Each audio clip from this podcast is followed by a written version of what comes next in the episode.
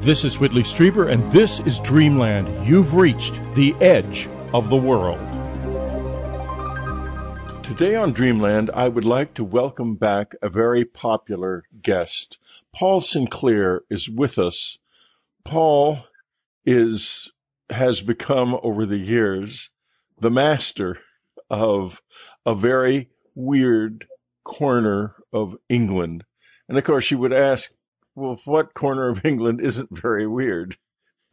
this one is very weird. It's weirder than the rest of the corners of England, isn't it, Paul? It really is, Whitley. yeah. Really. Well, he's back with a new book in the Truth Proof series, Truth Proof 4 Beyond Reasonable Doubt. He also has his own video podcast now. And can you tell us where to get to you on YouTube? I can't Whitley, and thank you very much for inviting me back on the show. Yes, the the YouTube is uh, called Truth Proof. We live stream every Thursday. Uh, lots of different and interesting guests. Uh, and yeah, you can you can find us there. It has a good interactive chat. We have anything between 100 and 200 people in the chat, all asking decent questions to the guest.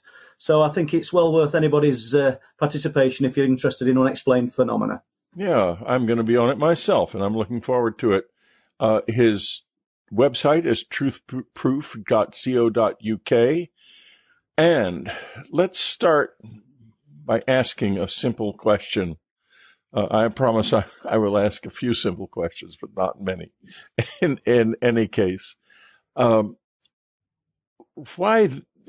Tell us about exactly where you are in England. Where is this area? I'm on the East Yorkshire coast of the United Kingdom. So we've got East and North Yorkshire. I'm literally, if, if I walked, turned and walked behind me, I'm 200 yards from the North Sea.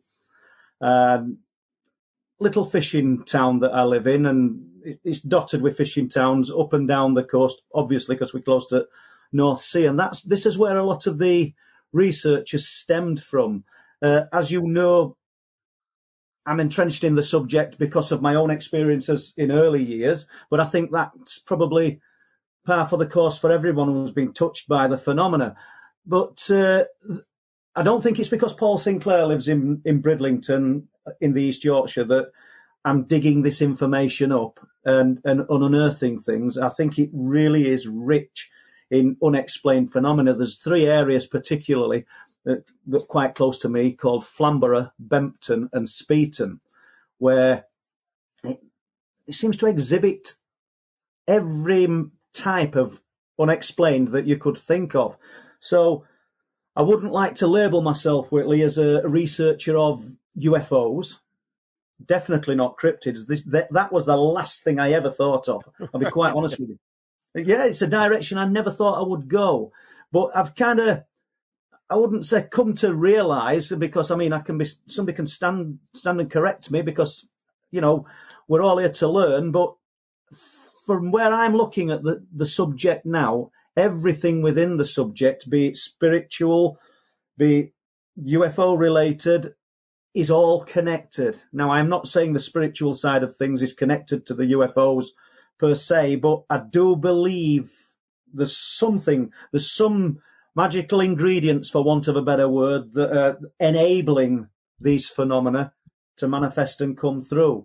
And I think that's what it might be. It could be some kind of enabler, and I don't mean out like a being, but there's just something that we're missing, and that there's a thread that runs through all the unexplained genre, the the strange descent into the lower silence when when something's going to happen. Uh, you know, you know, people realise that everything's changed, and it, it runs through the cryptid sightings, the UFO sightings. It's it's a common thread. Well, let's talk a little bit about a couple of things. One, your idea of the seventh sense.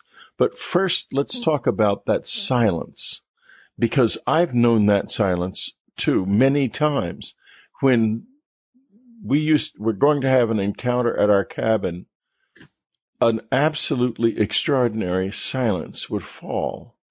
It was just a, a, a thick, rather wonderful but ominous silence. Can you tell us a little bit about your experiences of this? Yeah, and and the witnesses, Whitley. You know, you, you you sort of described it perfectly. I mean, in some cases, it's it's ominous. I mean, I think many people have a different type of experience with perhaps what is the same phenomena. I don't know whether it's the mindset of the individual that that sets that scenario up. I don't know, but the lower silence. We've got a guy who I've written about in Truth Proof Four, uh, family man. Uh, I'm jumping to the silence, Whitley. I assure you, family man, hard working, but when he gets the chance, he'll go for some solitude, and he likes to look at the stars and the northern lights at a, at a place called Scalby Mills, about 15 miles away from my home. He's not interested in UFOs and his experience, and he's done this many times over the years, but this guy's experience was sat up there alone in the darkness. He could hear the sounds of the sea crashing. He could hear seagulls because they don't switch off at night. They're absolutely still soaring about everywhere. And he said, and then all of a sudden he realized everything had gone quiet. He said it was as though, and I loved his analogy, it was like somebody had pressed pause on the world. I wish I'd have thought of that. But but this guy did. And he said it was just like somebody had pressed pause.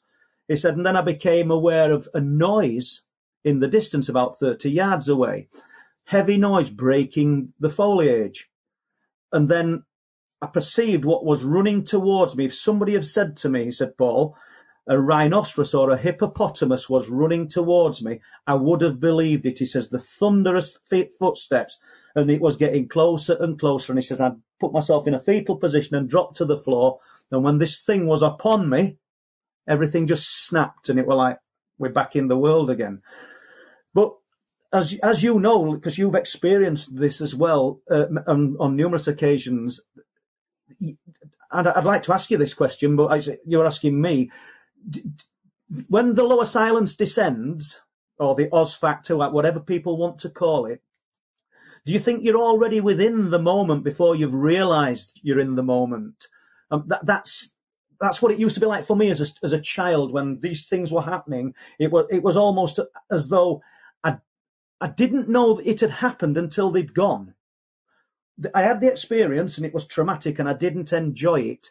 But it was only when they'd gone that you're kind of absorbing it and you're realizing it's happened. The the the, the, oh, the, the influence that the phenomena puts on you you you're kind of trapped in it, rabbit in headlights. That's the, the way I felt. It's as if you've slipped out of time a little bit. Yeah. Uh, or the, the, the time is somehow different. I remember the night of December the 26th, the evening of 1985, when we had that, I had that big close encounter experience. We took a walk that evening, me and my wife and son, and it was just absolutely exquisite. It was absolutely silent. There were, it was snow on the ground and there were flakes of snow dropping down. And when they touched like the back of your gloves, they were like, you know, when you look under a microscope at a snowflake, it's a very beautiful, intricate crystalline structure. These were big. You could see them with the naked eye and they were all like that. It was one of the most beautiful moments and I remember Annie saying, it's so quiet. And it was. Yeah. And then later that evening, later, I guess in the early morning hours, it wasn't so quiet anymore at all. So this comes, it brings a kind of sense of the sacred with it. But is it yeah. a dangerous sacred or not? I, I, me personally, I think it, it's it's both because we do. I do. I don't speak to many people who've had positive experiences, but obviously people do, Whitley. Uh, and but I never did, and the the this disjointed reality that that we're we're thrust into. It, I, I I often wonder: is it the phenomena? That's impressing that upon us, or, or, or is it is it just the correct conditions every the, all the ingredients are correct for the for for the the feelings, for the for the phenomena, for everything to take place. I would imagine i am I'm I'm probably uh, struggling with this one because I, I've thought about it so many times, and you'd think I'd have an answer for what happened. I go through these scenarios, what happened to me as a child, and this sounds ridiculous. Probably every night when I've got a bit of silent time on my own in bed, I really do because I'm trying to move forward with them, and I never can. And I have said before that you know it's it's not really until it was over that you realise it's actually happened. Uh, I probably sound a bit mixed up, and this is not normally like me when I'm doing podcasts. It's just the fact that my own experiences come totally confuse me. We're here to struggle with this together and let the viewers and listeners see and hear this this this journey. Um, and you, when you're in this situation, you you somehow or another find yourself aware that it's over. Yeah. Eh, that that's the exact thing I mean. Yes, yeah. you, you you you come. The realization that it's over is the moment that you you you you're gathering as much as you can about what's just happened, because right. when you're absorbed in it, you're trapped, and you know you've not the thought processes just don't work correctly. Well, let's talk before we go on a little bit about the concept of the seventh sense. What do you think of that? I mean, you, you mention it and you bring it up. What to you is this seventh sense? Because I think we're we're in that sort of realm right now. Talking. Okay, well, I think a prime example of what we'll call the seventh sense, a story that I wrote about uh, quite detailed in in what Truth Proof 4 was the, the Broxa Forest incident, where three men who decided they were going to go wild camping, they travelled 120 miles from their home. They'd looked at this area on maps and it was in a deep ravine, uh, 800 foot ravine, in, where in places they had to go down on the bottoms with all their equipment, and they got there quite late. And it's something they'd done many times, not in this ravine, but in various locations around the United Kingdom for three to four days of wild camping and just enjoying time together uh, as, as good friends, eating food, maybe having a few beers and fishing primarily. And there was a river in the bottom of this ravine, the River Derwent. But they're not interested in unexplained phenomena whatsoever. So when they get down there, it's starting to get dark, and it's took them an hour to an hour and a half to get in there. They, they they're a bit sketchy on the time, but I would have said about an hour and 20 minutes because we've done it three or four times since. They light a fire, and the, we've interviewed two of them for Wolfland, but the third witness will not go on film. And it's the third witness that was key, in my opinion. before anything happened, for an hour before anything happened, and that both men, Steve and Jim, agree it was an hour, we'll call him witness X is saying, I don't like it we have to go. We're being watched. I don't like it. We need to go. And they're kind of looking at this guy. He's in his late forties, heavily built man, you know, big sturdy kind of guy, over six foot tall, and they're thinking this isn't like him. What's the matter with him? And he's getting really, really nervous, and he's saying, you know, we need to go. And Jim said the thought. We've just spent all this time getting into this ravine. It's now just about dark, and the thought of getting out in the darkness uh, it, it, it just weren't worth considering. The, the, everything were there, they'd got everything set up. So it perceived something, and an hour passed, and then in the darkness, and I think it was the same guy who'd been saying there's something watching us, said, look. And in the distance, and I went, I've since measured this because we've been in forest with them. I took a surveyor's tape in, and it's approximately 32 feet away two huge amber eyes lit up and they were self illuminating. So we've got some kind of bioluminescence going off here, and they were amber, shape of human eyes. And uh, Jim said, uh, you know, it, in the shape of human eyes, but larger, or I didn't. Huge. Quite... He said they were huge. He said huge. His exact he said his exact analogy was, I was trying to find an animal, and we've got him on film for the documentary Wolfland saying this. I was trying to find an animal to assign these eyes to because I, I, he said I, I was worried. He said because I thought, is it a cat? But then they're too big. Uh, the eyes are simply too big and they're too far apart. He said the only thing I could think with the eyes set so far apart would be something like a cow.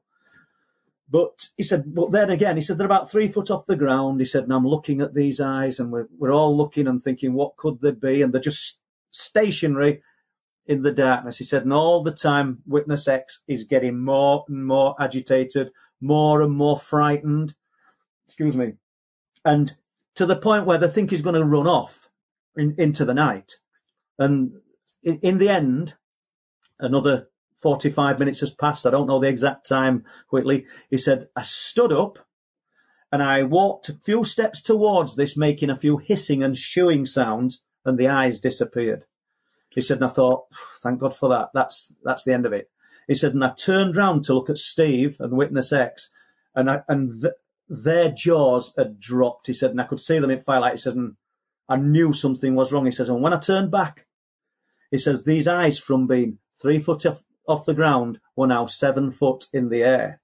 Oh my God! The, the, the, the story is incredible, but it, I mean, I can elaborate on it a little bit if you want. Well, and, let's uh, do that. Let's do that, but let's do that after the break. We're going okay. to take a break for our free Dreamlanders, and we'll be right back.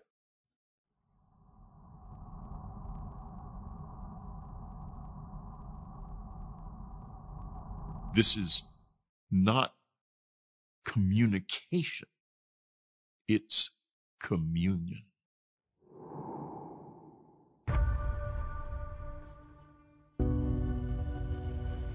Hundreds of thousands of people have claimed contact.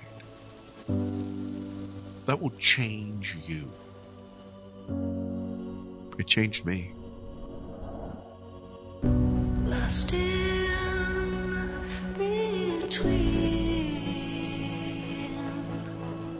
This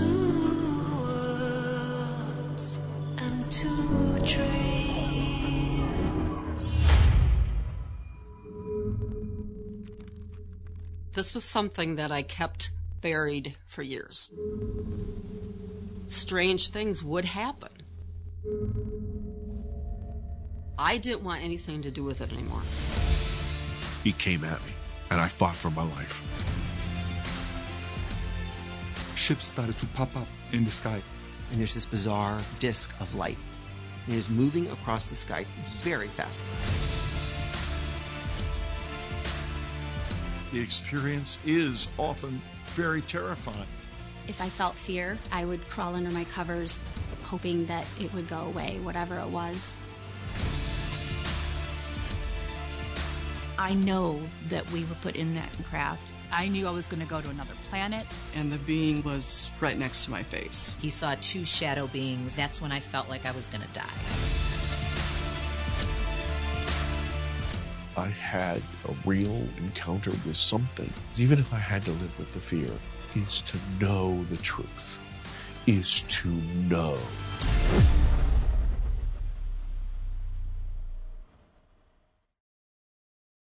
This is a brief excerpt from an interview with two contactees who had an 11 day close encounter experience and are now willing to speak about it really for the first time. To hear their whole interview and many others, subscribe to unknowncountry.com. Here's the excerpt.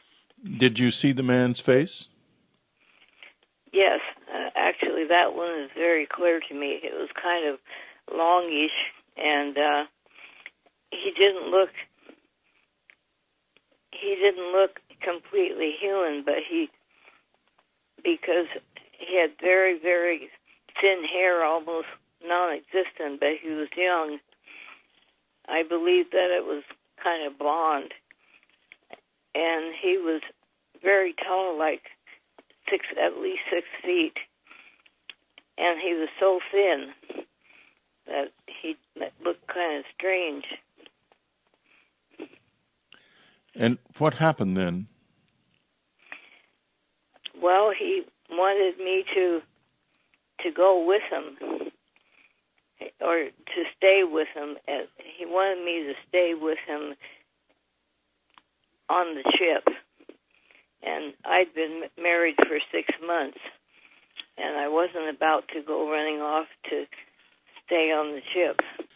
Now, surely you want more. You must want more. And there is more. Not only this contactee interview, but many others, many of them just as extraordinary on unknowncountry.com.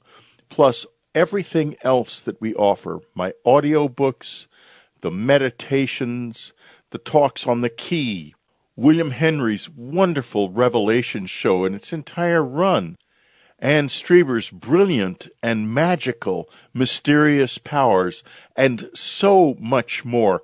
Hours and hours of listening pleasure.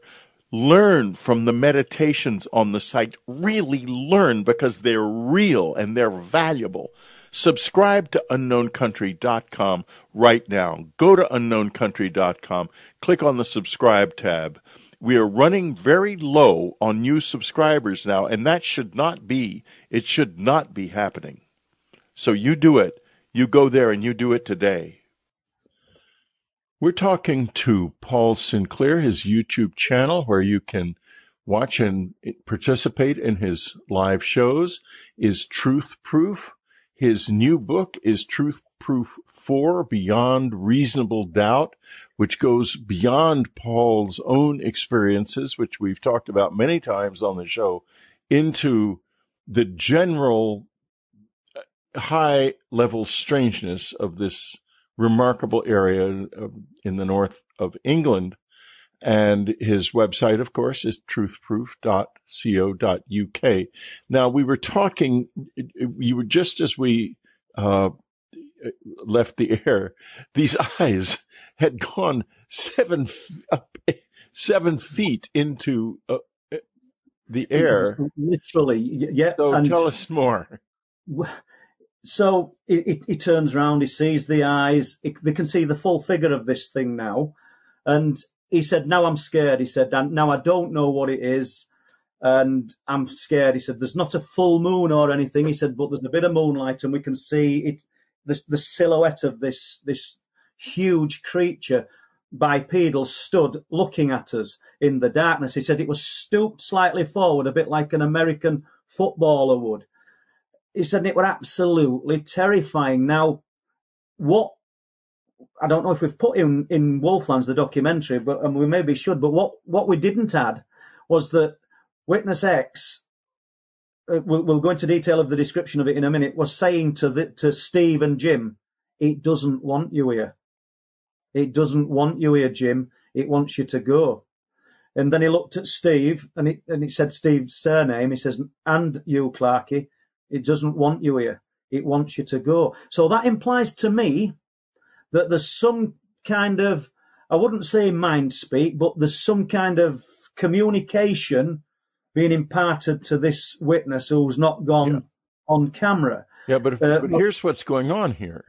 He, he's saying it wants the other two people to go.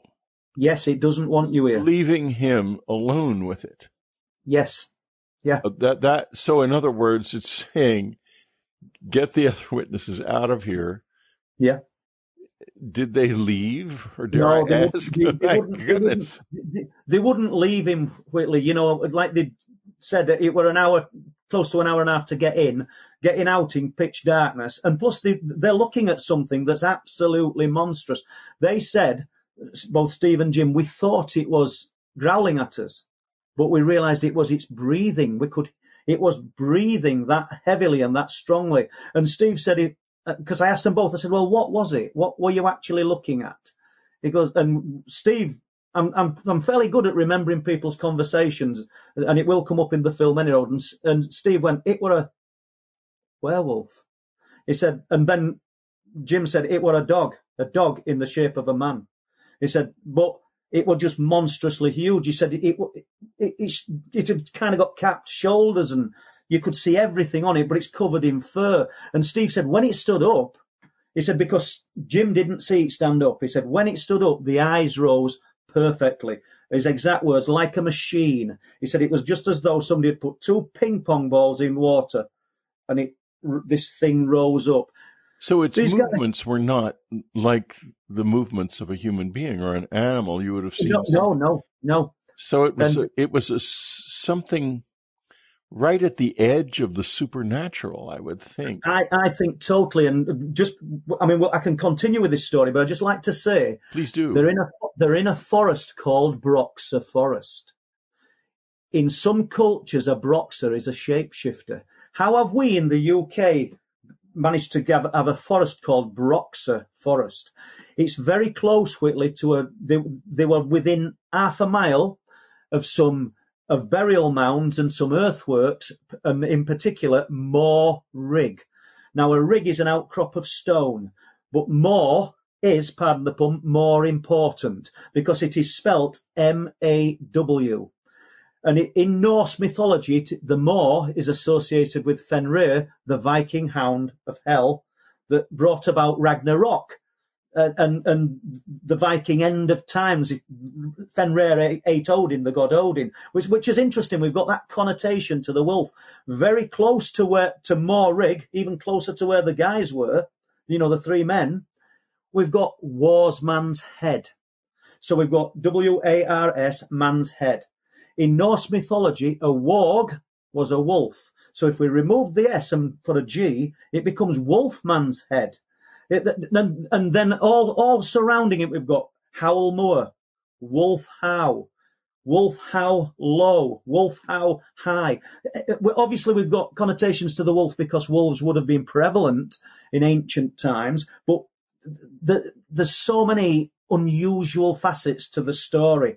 And this thing, jumping back to the guys, this thing watched them all night, stood watching them to the point where Steve said, I wanted it to be over. The, the, the, the, the, the fear that it was putting upon them. He said, we all huddled, but we could, I could still see the eyes in my peripheral. He said, and I just wanted to die. I, I, you, you, you go on a camping trip. It's wild camping, which should, that means camping in a place that's not designed for camping in in in in in uh, in the U.S. we call it guerrilla camping.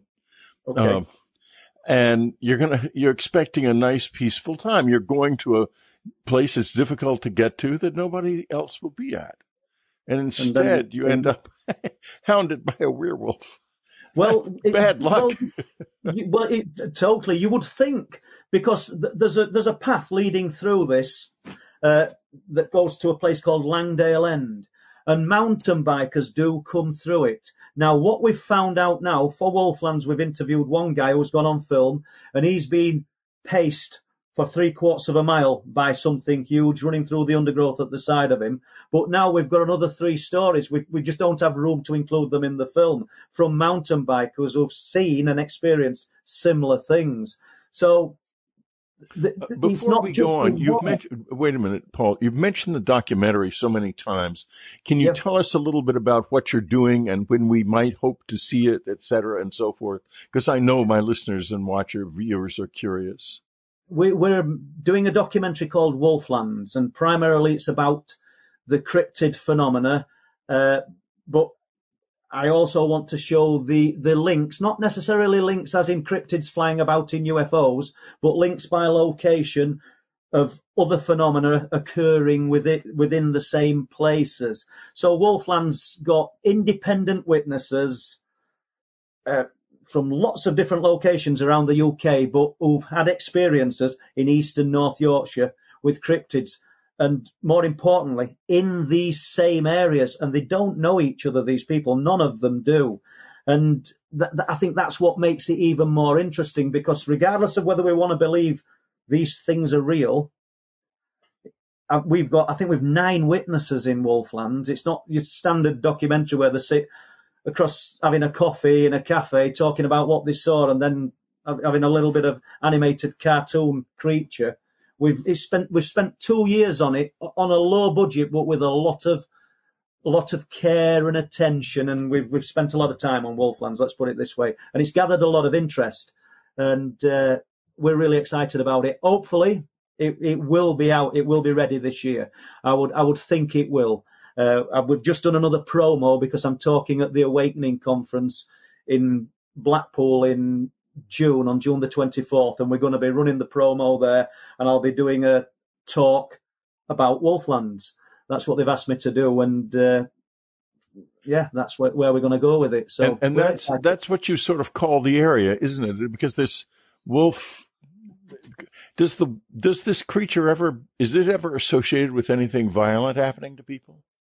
We don't know. I mean, these guys never, apart from the feelings of ultimate terror, they didn't experience any savagery from this thing.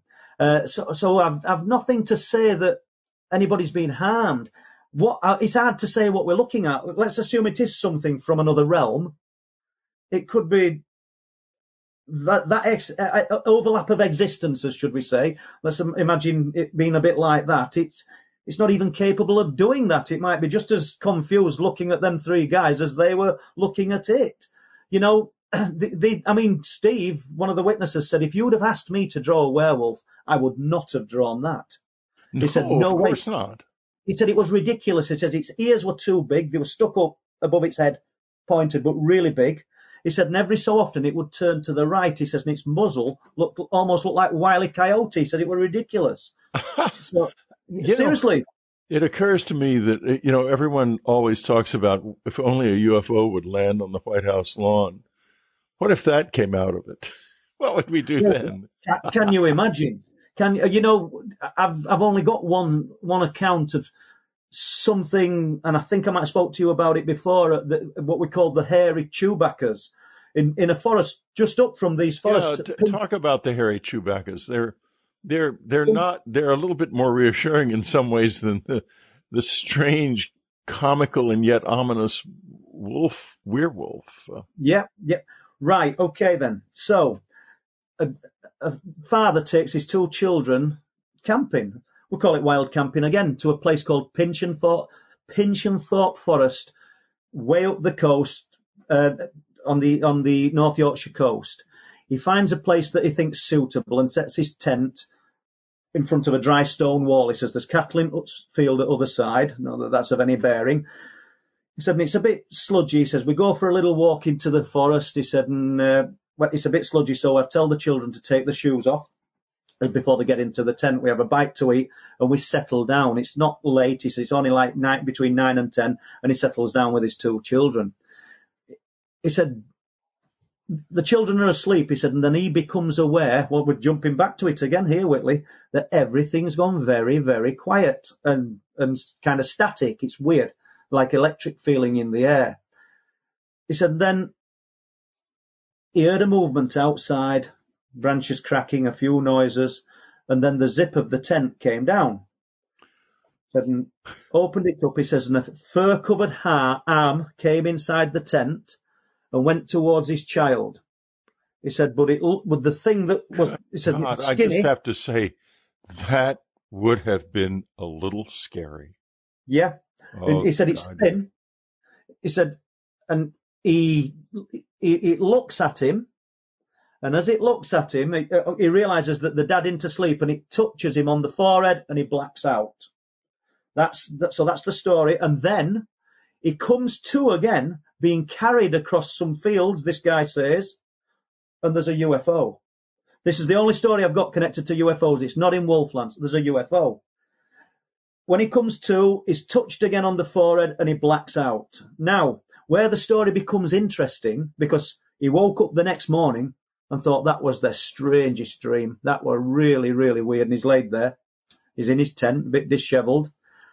And the children wake up and they said, Dad, Dad, Dad, last night uh, we had a dream. We were being carried across some fields by some hairy Chewbaccas. So they've had a, either had a shared dream or, or that it's been a real experience. And the, the, the final ingredient, he said the inside of the tent, which they'd taken the shoes off because there was sl- a bit of sludge and leaves, was covered in sludge and leaves. So they had be, they had been out of the tent.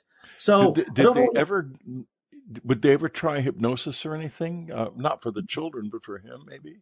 May do, may do. Yeah, I mean, uh, it's not something that I've I've broached with him at all, but uh, interesting nevertheless. It's it's an unusual one, as I say. I don't know whether you've had stories of other. We, we know what we talk about the alien beings within the crafts, but things that have I don't know more rustic, should we say, the fur covered. Rustic. Yeah, that's a great Well, word. I don't, I don't know how else to Well, you know, describe the, the thing that's quite clear to me is that they can control what you remember. In other words, your memories are not necessarily of what happened.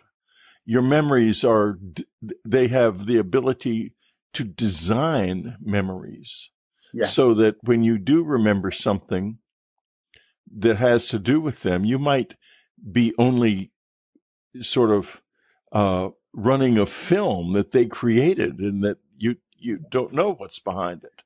Did you know um, you are, I, I know that the, the little gray people have a very sardonic sense of humor. And I, I can see them wanting people to believe that in weir gigantic, absurd looking werewolves and Chewbacca's and stuff like that very easily. So you just don't know what really went on. th- but it true. could also be this is such a huge universe and we know so little about how it works. These could be real beings uh, that that have somewhere have homes and uh, live beneath the rising and falling of another sun. You don't know.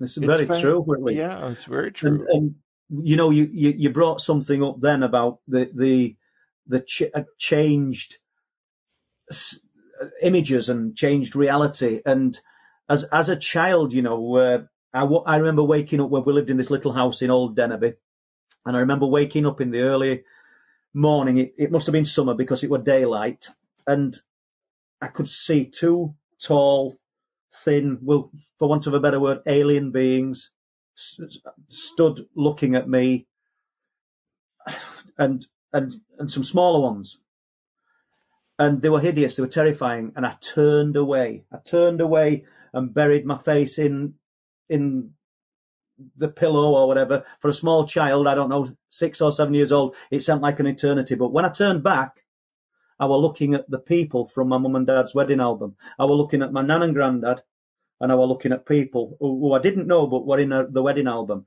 It were almost as though they'd flicked through some images in my head like a filing cabinet. That's as close as I can do because it were a picture of people, but they were there in front of me from the wedding album.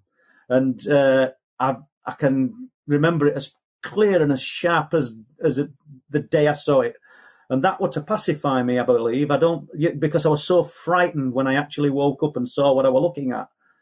And uh, is that what you're talking about? An example of them manipulating the mind? Because I don't think Yeah. they changed. Yeah, exactly. I- I- there is something there. But we, oh, you know what? We have, we have a break, but instead of a break this time, folks, I want to talk to everybody, the subscribers as well as the ones who don't, who are just listening on the free side, which is fine. I welcome you. Don't ever think otherwise. Uh, but uh, subscribers, why don't you tell your friends about the site? Because things are changing so much. It used to be that this site was uh, harmed or, or, or diminished by the fact that people didn't want to tell their friends about this. And I don't blame them. I, you know, I, God knows, I mean, I, what happened to me with that after I published Communion, I would think twice now about publishing it if I had known what would happen.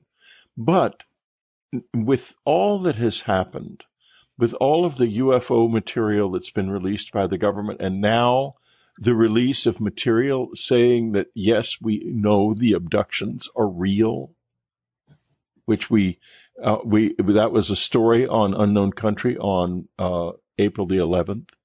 The the this is something to be proud of. It's not something to be ashamed of or to hide. And it's time for the bullying to stop.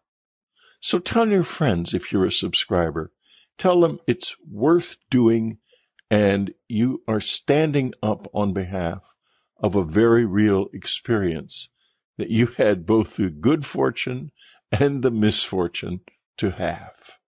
Okay, now let's get back and we there's so much to talk about in Truth Proof for uh, this this uh, let's you know let's let's sort of move on to another uh, story the wonderful story of Eddie the taxi driver who said to you, uh, I don't know if you'd be interested in what I have to say. And of course, you said, oh, certainly I'll be interested. And there followed a remarkable story. Is that the cat sighting? Yes, it's the cat sighting in December of 2018, uh, that, where he, he, was driving back from a drop off in Harwood Dale yep, just past yep. Midnight. Okay, you got it.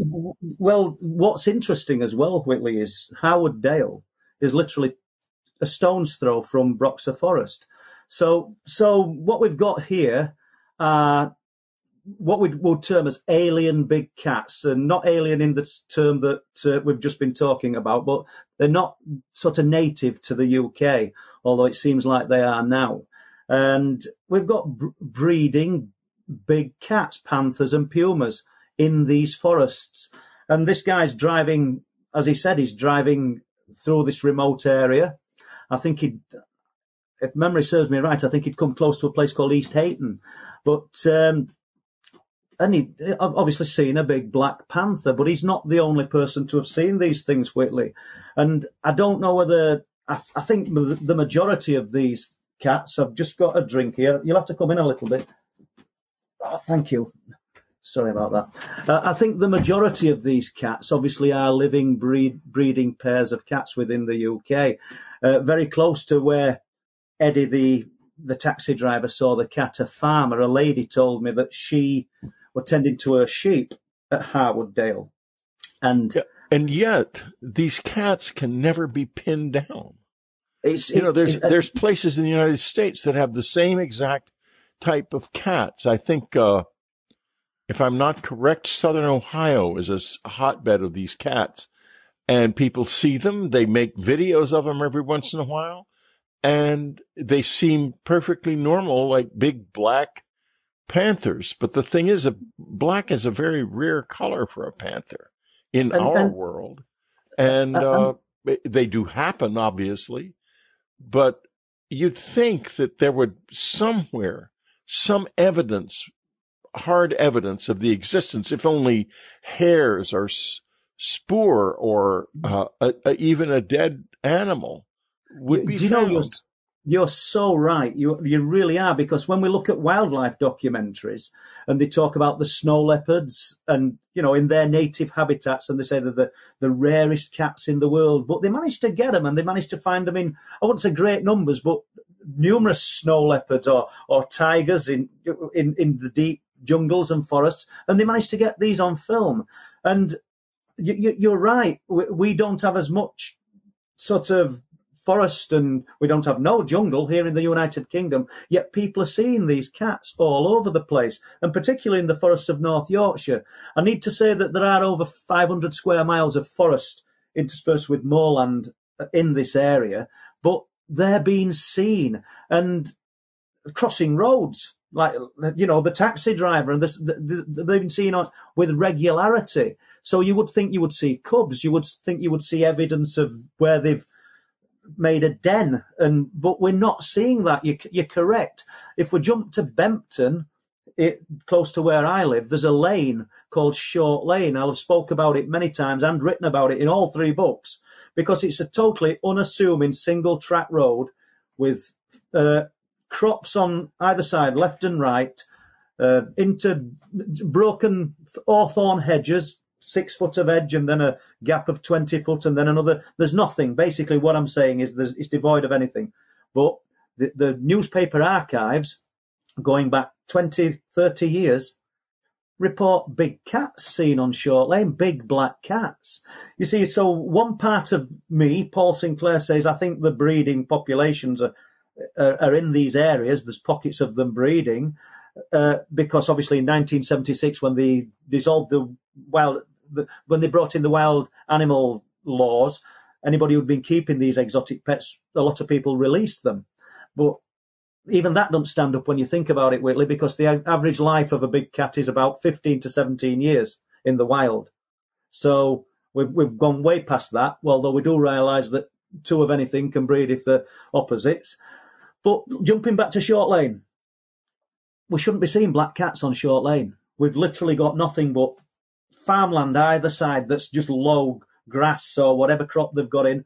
Yet people over the years have reported, and I don't just mean one or two, lots of reports of motorists and people walking who've seen black panthers on Short Lane. How is that? It's almost as though this, these cats are something else. You know, I have played with a theory, which is that there are animals that can jump back and forth between parallel universes. And it's just a theory, but you know, Big, Bigfoot is the same way. You can't, yeah. you, you know, it's, I, I know people eh, who are, who want to keep their stories quiet, who have had just incredible, detailed close up Vic, Bigfoot sightings. I'm always trying to get them on the show, but so far no cigar. Yeah. uh, and, uh, I, I have to say that they've seen, one man has seen this, one of these things just disappear before his eyes. And, you know, if you evolve, if you evolved an ability, if there is a parallel universe right here, one of an incredible defense mechanism would be to evolve an ability to go back and forth between them. Yeah. And I just wonder if some of those animals haven't done something very much like that. Do you know, Whitley, you, you, you've kind of hit the nail on the head, and it's that the theory that you're playing with. Uh, I don't mean it's one I've played with, it's one I've thought about. Uh, you know, I do think it's plausible to believe that the cats could be in the UK and breeding and surviving in in pockets, but I but I also struggle to understand why they would be seen in in such numerous uh, well numerous accounts of them on on Short Lane, for example, where there shouldn't be cats. We're, we're literally a stone's throw from the town. It just wouldn't happen. So you know you could be onto something with that. And there's a there's an American Indian who I've spoken to a few times called Larry Cesspooch, and he talked to me about the Skinwalker when I were, I were after information regarding the Flixton werewolf, to be honest. But he's quite an authority on on the Skinwalker. I think he lives near Skinwalker, and uh, he said that this this is a creature that has the ability to live between worlds. He said, but if you approach these things with good intent, then that is the way that the experience will go. And don't quote me word for word, but that's the way he was saying it, you know. And people can find Larry on YouTube, and he's, he he talks about his ancestry and stuff. He's a really interesting well, guy. Hopefully, he'll they'll find him on Dreamland soon. He sounds like an ideal guest for us. Oh, it's fabulous, fabulous, yeah, fabulous idea. Thank you for that. I'll certainly follow up with you after the show. Yeah, uh, and you know, folks, I'm going to be in uh, in England in uh, late May, and I'm gonna I'm planning to go up and and be with uh, with Paul and go to some of these places, and I certainly will be taking a camera. So Without we'll see we'll see what happens. Um, the now let's let's go on. Uh, you know, I want to I want to uh, talk about the the story of the pyramid. Kaz uh, Kaz Clark. Yeah, she's she has. I want to interview her on this show, but so far I haven't had a response, and she may be un, you know she may be nervous about doing it. I have her book, and but um, in case we don't get an interview, and even if we do, can you tell us a little bit about the Black Pyramid sighting? And, well, and I, I, think I it's terribly important. Well, I can't go into dates and details simply because I don't have that knowledge, Whitley. Oh, not not the kind of detail she has, but just no. the general story, which I know right. you know. Uh, well, basically, her and uh, a friend witnessed this huge. I mean, uh, when, when she's talking about three football pitches long pyramid uh, that's depicted. I don't know if you've got a picture of it on cover at book because I think that's how she's described it. There's a military presence. Uh, it's called the Pentyrch incident. And I think Kaz Clark's the lady that can do this justice. And I did contact her again for you this morning, believe it or not, Willie. Uh, so we'll see where we go with that because she, she did want to speak. And they've had this experience. There's, there's been activity and reports of UFO activity at the time, but she's trying to gather more witnesses to come forward. She it, she's been threatened. She, the the story's been suppressed, but she's she's such a strong-willed person, from what I can gather. If people want to go to the Truth Proof live stream, you'll be able to hear her talking about this. You, the, the, there's a one, yeah, just just uh, there, there's a wonderful interview with Kaz on the Truth Proof live stream. It's extraordinary. But go ahead. Uh, well, you know, she, she, she said people have come to her and said, "Well, why you? Why? What's special about you?" Uh, because she's not interested in UFOs, or she wasn't until she, this happened, and uh, her, children got threatened, or I think it were her daughter, and that's what set her down on this path. She says, "Nobody's threatening my family," and and now there was a big military operation that was connected with it. Well, they've said they've, said it was a military operation, uh, but basically it wasn't. And what one of the she said this this thing this uh, pyramid. I'm mindful of the fact that I don't want to get a story wrong, but I think it was three luminous green barrel shaped objects came out of it. I'm not very aerodynamic people, I do realise that, but they came out of it and they were pursued by helicopters there were military aircraft around the area all of the time. Uh, while this these sightings or this incident was occurring, and an helicopter shot one of these objects down. Now, she believes, I don't think she's had words imprinted in her head, but for some reason, Kaz believes that th- these these things were gods. That's seriously, that's it sounds it sounds incredible, but when you hear the lady talk and she talks with such passion and conviction that that some things affected her profoundly. It's just an incredible story uh, uh in a place called Pentyrch in Wales, and uh, I really think that uh, well, I, I, need to push Kaz Clark to get on Whitley's show so that she, she can impart this knowledge to your listeners. Yeah, because I have, I, I like to think that there probably isn't anybody else who can interview her quite in the way I can. I would think you're right. I, am pretty sure that would be true. And, uh, and, but I must say that your interview of her on your show is excellent. And there's also, by extension, nobody who can interview her in quite the way you can because of what you know and have experienced. And, you know, we must never forget that Paul's life, tell us about there's, and, and I know you've said this on the show before, but we all have short-term memory loss. and uh, no, we don't really, but, and I know the story, but just tell us briefly about what got you into this because I think it's so important that stories like this be told and be repeated because they are these initiating incidents are so critical in all of our lives. If we're starting at childhood, are we, Whitley? Or we're starting yeah, with yeah, the book? Yeah, ch- yeah, childhood. Because I think you're responsible for books in part. But anyway, childhood. Uh, obviously, children don't keep a diary, so I'm looking at in between four and six years old and my father wakes me up, which is unusual. He was a very strict kind of guy, my dad. And uh, when I went to bed, I went to bed. But he woke me up, and he's he wants to show me something. And we live in this little house in, in a village called Old Denaby that overlooks the town of Mexborough. So these places can be found if you if you want to Google them. There were a power station on the right hand side and the two cooling towers. Now, at the side of the cooling tower in the night, halfway up the cooling towers, or maybe just a bit lower, there's a sphere of lemony white light that looks like it's turning. It looks like a moon, to be honest, but it's obviously not as big as a moon. And he's, he's got binoculars on it and gives me the binoculars and we're watching it and it slowly travels along the rooftops of the houses. Not literally people, but that's what it does. So with the full length of Mextra, Mexborough and I can see all these rooftops. And about halfway into this journey, my dad leaves me. I don't know why. Um, he maybe went downstairs. He, he, smoked, so he maybe went for a cigarette outside and to watch it. And then I watch it, and it goes all the way, and it's gone to Swinton, the next town.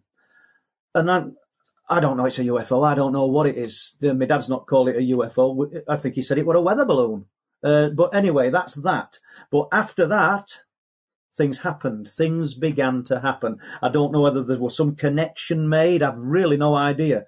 But things, I would wake up in the night and there were, they were beings. I don't know, and I don't mean every night. I've got little cameos, broken cameos of events throughout my childhood of these small, almost fetal-like in in appearance beings, and they're watching me, and it's you'd you'd wake up and they'd be there.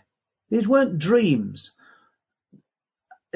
and you'd look at them, and, and the strangest thing, I, I remember waking up on two occasions, and they stood up, but they're actually in my bed.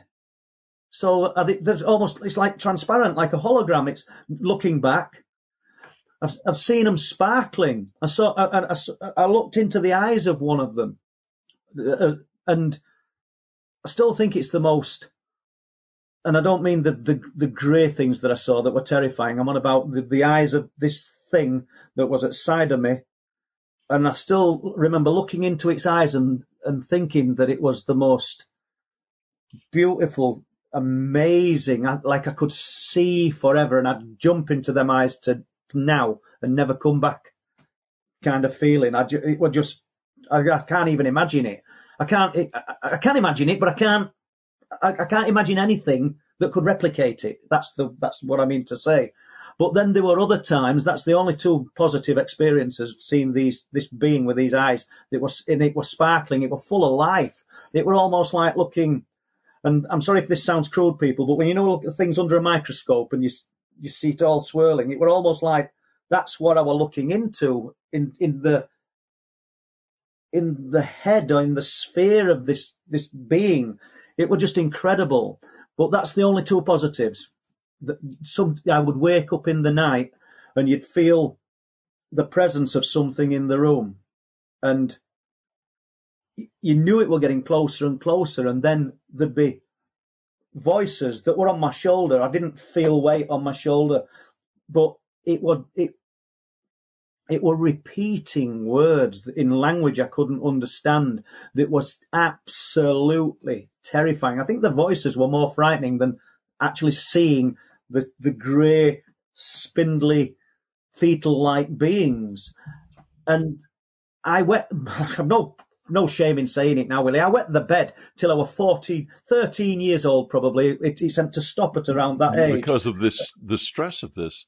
Now, yeah, when and, you say it was a language you could, can't, can't understand, you know, I'm not so sure that we don't understand these languages, and I'll tell you why. People would occasionally, when we were, especially when we were at our country house and there were other people there, and Ann and I were in the living room, and you know we were people were out walking and stuff, and uh, we were chatting together. If they came up to the house, they would hear us talking what sounded to one of them, who was a f- teacher of languages, Gaelic. And right. but here's the thing: neither one of us speaks a word of Gaelic. We don't speak Gaelic at all. And but but we when we were alone, we spoke Gaelic together for some unknown reason. And. I think that we have hidden languages that were maybe part of a hidden world, that we yeah. ourselves are projections from the world that you and I are discussing. And so I'll bet you, you actually did understand those words. And that's yeah. why it was so terrifying. Just yeah, yeah you, you, you could be right, Whitley. And do you know those things. I'll not obviously I'm not going to say my grandson's name, but uh, well, we've got eight grandchildren, and uh, I don't impress any of this upon them. The mums and dads wanted to thank me for doing it. I, I can assure you. Yeah. But uh, a few years ago, uh, one of my daughters, Jessica, she rang me and she said, she said, you know, Dad, said, we're really worried. She said, why is that? Uh, she said, well, our grandson, we'll call him Jim. It's not, he's not called Jim. He said, he's, he says, you know, Nick puts him to bed on a night. He puts him to bed and we, we'll hear a bump on the floor. I don't know, either when we're in bed or just, but late at night. And we'll go into his room, lift him in bed. This would have been when he were about four. And say, you know, and uh, really good parents. They're both teachers. And, and says, come on, darling, you, you know, you, get in the middle of the bed because that's why you're falling out. You're on the edge. And he says, I can't, daddy. He said, why? He says, because of the man. He says, What do you mean because of the man? He said, Because of the man. Uh, he says, he, and his bed's are tight to a wall, his other side. He said, He comes out of a hole in the wall. He says, and he picks me up.